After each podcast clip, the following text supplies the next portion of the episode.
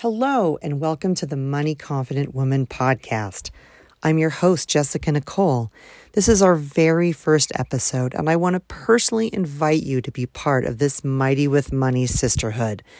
I want to use this first episode to tell you why I'm starting this podcast, why every woman needs to know about money planning, and what I hope will be a movement to help women learn about planning their own finances. There's so much information out there. Some of it sound, but a lot of it flat out wrong or just plain reckless. It's overwhelming, and many women throw up their hands and never start planning because they don't know which advice to take. And of course, they don't want to do the wrong thing and lose their money. I worked with the financial services industry for more than twenty years and saw so many situations where women had been misinformed, ill-advised, or taken advantage of. I've taken calls from friends and from family that were heartbreaking. You've probably had at least one friend confide in you about money problems. Let me tell you a few stories and see if you recognize yourself or a friend in any of them. The first story is the one I hear most often. I can tell you with absolute certainty that nobody believes this could happen to them, but it happens all the time. My cousin Linda and her husband made the decision many years ago that she would give up her career and raise the kids.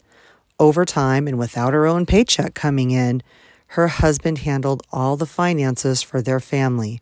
Linda had no idea what their financial situation was or even where their money was kept.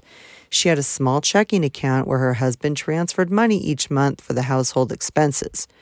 But if she needed or wanted to spend on a larger item, or if she needed to buy something for a special event, like a new dress, she would have to ask him for the extra money.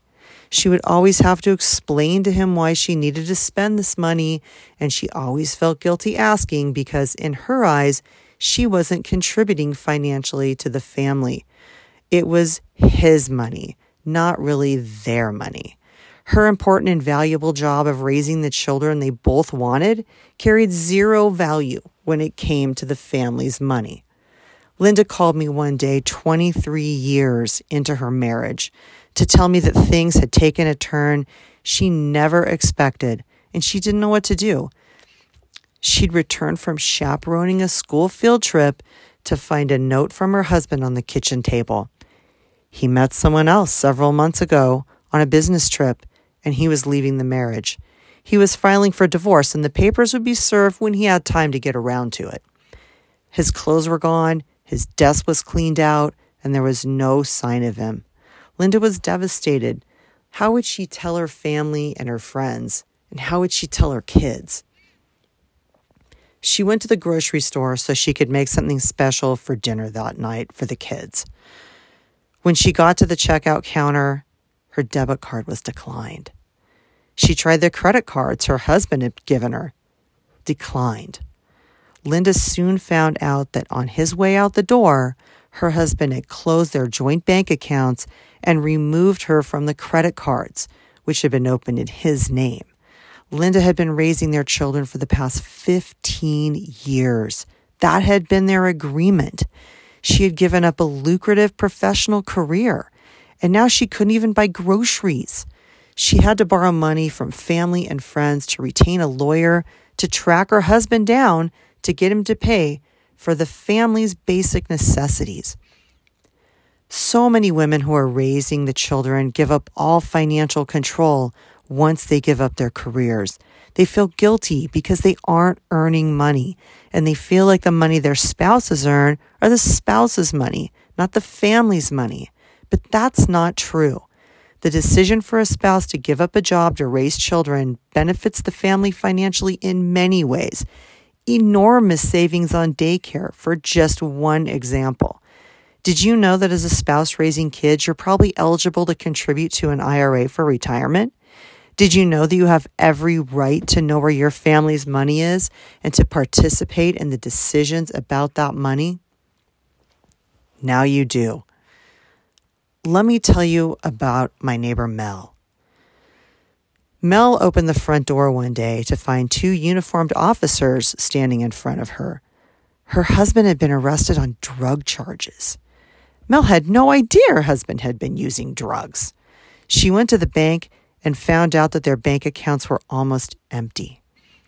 Her husband had opened personal loans that she didn't know about to fund his drug habit. When the officers had appeared at the door, she thought it was all a big mistake, and she was just going to the bank to try and get money to retain a lawyer to help him get out of jail. Worried what else she might find, Mel went home. She opened her husband's desk drawers in their home office and was horrified to find several notices, many unopened. They were behind several months on their mortgage, on their children's private school tuition, and on the ten credit cards he had taken out that she didn't even know they had. They were swimming in debt, and she had no idea. It soon became clear that her husband's drug habit had ruined their family financially. Mel was devastated, and she felt so betrayed.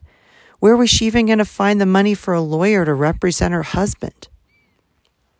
Mel trusted her husband, and marriages necessarily involve high levels of trust. But knowing what's going on with your family's money is not, and I repeat, is not a matter of trust. It's a matter of shared responsibility. It's something you should be actively involved in, and not just on the little household budget for the groceries. I mean in all the decisions.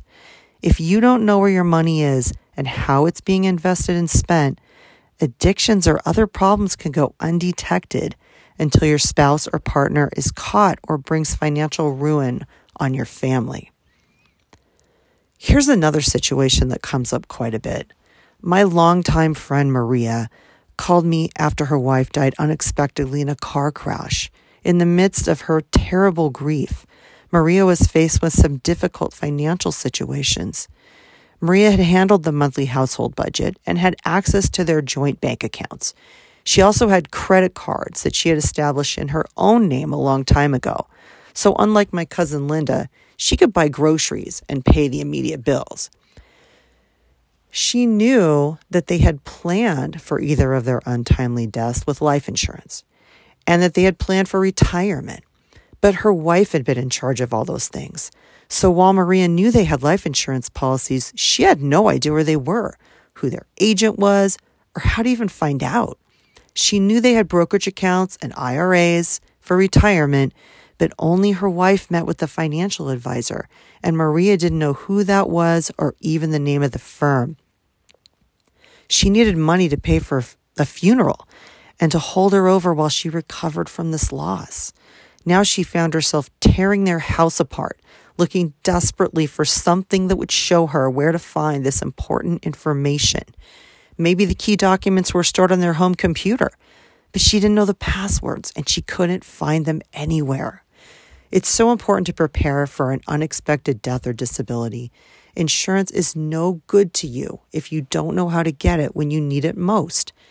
If you never meet with a family financial advisor, if you don't have a file or a book that you can access that contains all the information you'll need in the case of a sudden death, wills and trusts, insurance, retirement accounts, credit card and loan details, the names and telephone numbers of your contacts for your policies, passwords, or even your partner's final wishes. If you don't have access to these, a loss like the one she suffered could be unnecessarily more stressful. I have just one more story for you. My friend Jada asked me to take a look at her brokerage statement one day. She was concerned because it looked like her balance had dropped significantly over the past few months. She had met a nice man at church who was a financial advisor. He told her he would take care of the inheritance money she just received from her parents. She was single, and her parents had saved that money penny by penny, year after year, so they could leave her something when they passed. They wanted her to be able to buy a house with it. She told the advisor she had saved some money on her own and was hoping to buy a small home in the next eighteen months. The advisor seemed honest. He earnestly told Jada that he understood her wishes and that he would invest only in things that would keep that money safe and also grow a little bit. So perhaps she could buy her home a little earlier. Jada was so excited. And since she met the advisor at church, she believed he must be honest, and sincere, and must have her best interests at heart. Since Jada knew nothing about investments, she accepted all of his recommendations, which he specifically said were very safe. Unfortunately, her trust was misplaced. When I looked through her statements, I saw that the advisor had not recommended safe investments at all. To the contrary, he had put her money into high-risk investments that were losing money at a rapid rate. She couldn't even get her money out of some of these investments because the investor or the advisor had her sign paperwork that locked her money into these losing investments for several years with no way out. Jada didn't know what to do, and she started sobbing. She felt so dumb. Dumb because she had trusted this guy, and dumb because she didn't know enough to figure out that these investments weren't what she'd asked him for. I'll be honest with you. Most people really don't know much about basic investing at all. It seems so complicated. There's so many words and terms that seem intimidating and complex. This is why people hire financial advisors. And many financial advisors are absolutely asking with your best interests and your financial goals in mind. But make no mistake, not everyone has your best interests at heart. The advisor you meet at church or at your charity event or the one that your neighbor uses may not be right for you. Do you recognize a friend or yourself in any of these stories? I know every single one of these people. This is just a small sampling of the stories I could tell you. They are tragic, and the women involved came to me embarrassed and ashamed that this could have happened to them. Each of these women was intelligent and capable and confident. They trusted their spouses or their partners or their financial advisors to handle the family's money and to plan for their futures. They found out in extreme circumstances: a husband leaving, divorce, death, arrest, that their trust had been misplaced and that their money was gone. I don't want to see this happen to any more women, and I don't want to see it happen to you.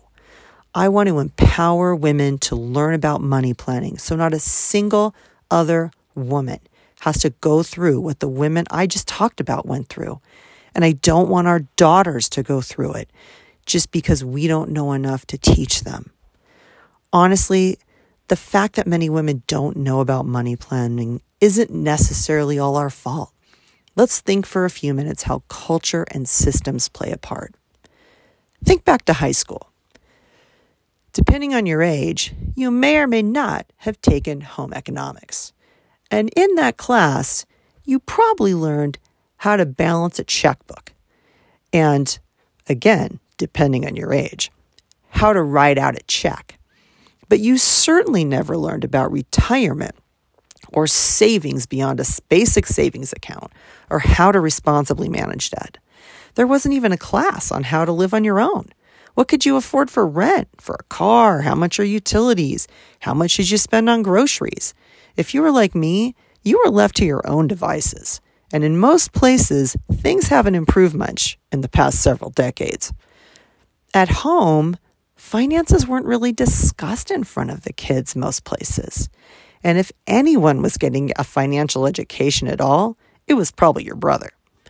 Whether your mom worked or raise the kids. By the way, I hate the term stay-at-home mom because I think it really continues to promulgate that myth that women's work at home doesn't mean anything. But but I digress.